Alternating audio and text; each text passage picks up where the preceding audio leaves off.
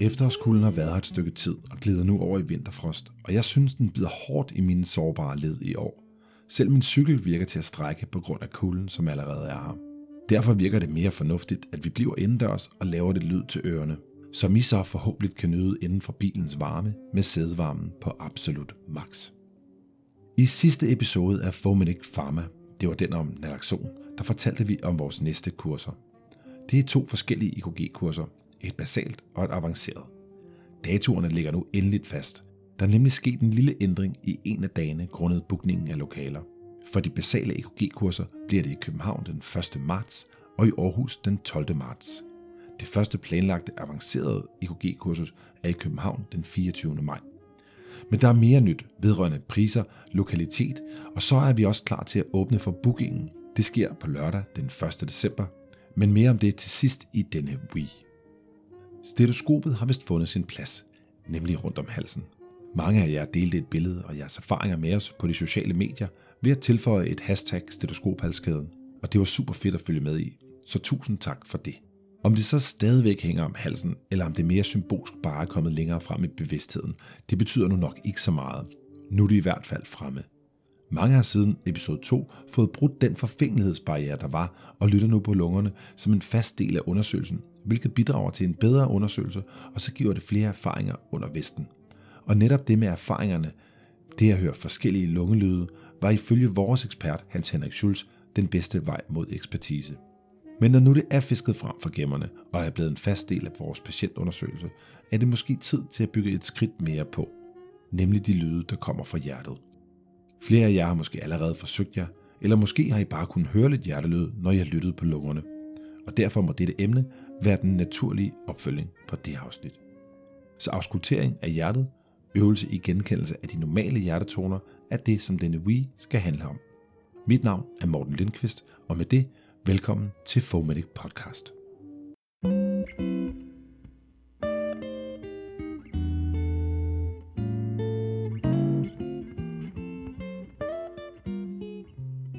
Man kan vel spørge sig selv, er det nu nødvendigt med alt det stetoskopi og auskultering? Det er et godt spørgsmål. I episode 2 fortæller Karl, at netop stetoskopet er en essentiel del af det at lave en patientgennemgang via ABCD. Vi synes, det er absolut nødvendigt at lytte på lungerne for at skabe et så godt helhedsbillede af patienten og patientens symptomer som overhovedet muligt. Derfor føler vi også, det er helt naturligt, at vi skal lære at lytte på hjertet. Det kræver ligesom at lytte på lungerne en masse træning, og derfor er det bare med at komme i gang. Men før vi dykker alt for langt ned i denne We-podcast, så er det vigtigt lige at nævne, at denne podcast ikke står alene. Den er nemlig inspireret af en af Fomedics gæstebloggere, nemlig Jakob Mikkelsen. Jakob har for nylig skrevet et indlæg til bloggen, hvor han deler noget af den viden, han har tilegnet sig via sin fritidsinteresse, nemlig medicinstudiet på Syddansk Universitet. For dem af jer, som ikke kender Jakob, så er Jakob paramediciner og arbejder til dagligt i Holbæk-området med virke som Advanced Paramedic. Han har som andre gode kollegaer valgt at søge ind på medicinstudiet, fordi han er vild med viden. Mere viden og mere forståelse. Hans blog introducerer til den mest nødvendige viden om emnet. Han gennemgår fysiologien og passofysiologien ved lydene. Hvorfor er der overhovedet normale lyde, og hvad skyldes det, når der kommer mislyden? Den bør helt klart læses enten før eller efter denne lille Wii. Vi skal ikke tro, at vi med et stetoskop og lidt kendskab til lydene kan stille flere og vigtige diagnoser. Men sammen med alle de andre undersøgelser og informationer, danner det et fint malerisk billede af patientens tilstand og symptomer. Derfor lægger blogindlægget og denne Wii op til, at vi øver os på de mest almindelige hjertelyde. Vi håber, at denne Wii er en, du kan vende tilbage til for at træne genkendelsen igen og igen, og eventuelt sammenligne med noget, du netop har hørt hos en patient. Men lad os så komme i gang. Først lidt praktiske repetitioner, som vel sagtens kan gentages en gang mere. Karl nævnte også noget af det i episode 2, men det var vist med modsat fokus. Husk, at vi på hjertet hører mislyde, og det er på lungerne, vi hører bilyde. Vi kalder lyttedelen af et stetoskop for bryststykket. Nogle stetoskoper har to sider, en membranside og en klokkeside, og andre har dobbeltmembran. Bruger du et tosidigt stetoskop, vil klokkesiden være bedst til de dybe toner, altså de lavfrekvente toner, og du skal lægge klokken forsigtigt over det område, du vil lytte på, uden nogen nævneværdig kraft. Ønsker du at tydeliggøre de høje toner, altså de højfrekvente toner, benyttes membransiden over det ønskede område med et mere fast tryk, således at membranen har tydelig hudkontakt. Har du derimod et bryststykke med dobbeltmembran, skal du kun lige lægge membranen på brystet uden noget nævneværdigt tryk for at høre de lavfrekvente dybe toner. Og når de høje toner ønskes mere tydeligt, skal du applicere et mere fast tryk, således at du er sikker på, at membranen har god kontakt med huden. Det er også vigtigt at huske, at slangen hverken skal røre dig eller patienten, da det giver meget støj, når slangen laver friktion mod et materiale. Så er det vist tid til, at vi snakker om den første lyd. Den første lyd, vi skal høre, er, hvordan det normale, raske hjerte lyder. Denne optagelse er optaget på det punkt, som refereres til som det pulmonale område, og det er i andet interkostalrum lige til venstre for sternum. Det er i engelsk litteratur også refereret til som base of the heart. Hvis man ser hjertet som en trekant med spidsen pegende nedad, så kalder vi den spids for hjertets apex. Modsat i trekanten, altså den flade linje i toppen, som er lige omkring anden interkostalrum til venstre for sternum, er det den flade linje, som omtales som hjertets base. Her høres S1 og S2. De produceres af et normalt fungerende hjerte og genereres af ændringer i blodets flow på grund af lukning af hjertets klapper. S1 markerer starten af ventriklernes systole, når de atrioventrikulære klapper er ved at lukke. S2 markerer enden af samme systole og starten af diastolen, når de semilunære klapper lukker, henholdsvis pulmonalklappen og aortaklappen. Det lyder sådan her.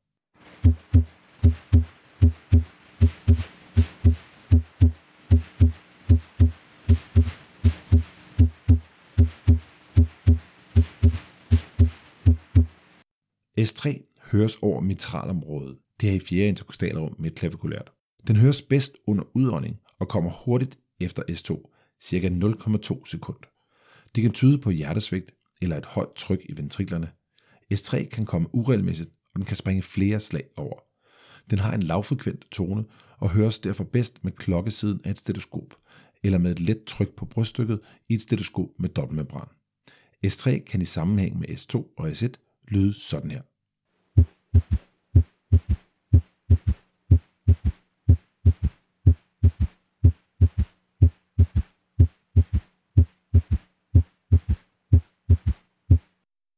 Systolisk mislyd kan høres som blæselyd mellem S1 og S2 og er forbundet med mitralklapsinsufficiens, det vil sige en utæthed i den venstre AV-klap, sådan at blodet presses tilbage til venstre atrium over den utætte hjerteklap, hvilket betyder, at blodet staser op i lungekredsløbet og er associeret med pulmonal hypertension og lungeedem. Den høres i starten af systolen og bedst over området ved hjertets apex, det område, der kaldes for mitralklapområdet i fjerde interkostalrum med klavikulært. Det lyder sådan her.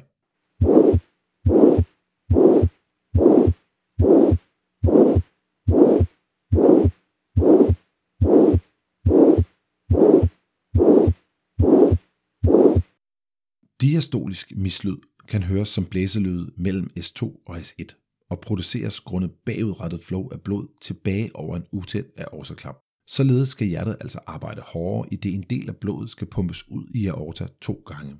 Der er øget risiko for stase bagud i lungevenerne med pulmonal hypertension og lungedem som følge.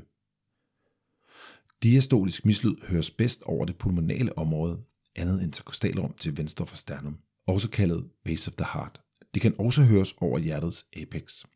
Diastolisk mislyd kan vare hele den diastoliske periode, og det lyder sådan her.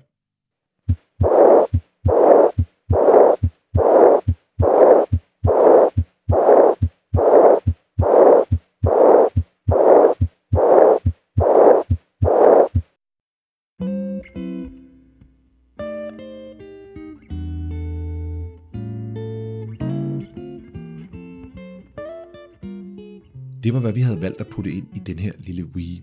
Husk, at alt indholdet bygger på Jerkers blogpost, som kan findes inde på fomedic.org. Og det er helt klart et must for at sætte det hele sammen. I sidste podcast fortalte vi om vores nye platform, Fomedic Live. Og jeg tænker, at jeg lige vil løfte lidt mere af sløret for, hvad det egentlig står for.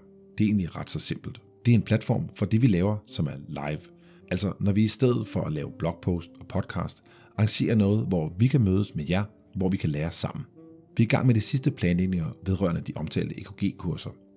De to første basale EKG-kurser er ens, bortset fra at de ligger i hver sin ende af landet. Her er der tale om kurser, hvor vi nørder helt ned i de grundlæggende ting, altså det her skal du vide om EKG. Datoerne er sat til den 1. marts på Sjælland, og til den 12. marts i Jylland. Men der kommer også et avanceret EKG-kursus for dem, som allerede kan det basale, eller for dem, som får mere blod på tanden efter det basale kursus. Det er planlagt til den 24. maj næste år, og det bliver første omgang i København. Tilmeldingen til alle tre kurser åbner den 1. december via vores hjemmeside fomedic.org eller direkte via vores nye platform live.fomedic.org. Inden vi slutter, vil jeg huske på, at I kan støtte os via tier.dk, så hop ind på bloggen, hvor I kan finde et link, så bliver vi simpelthen så glade. Fomedic podcast er slut for denne gang. Alle referencer og links ligger under shownoterne inden på bloggen. Vi håber, I er blevet klogere af at lytte med.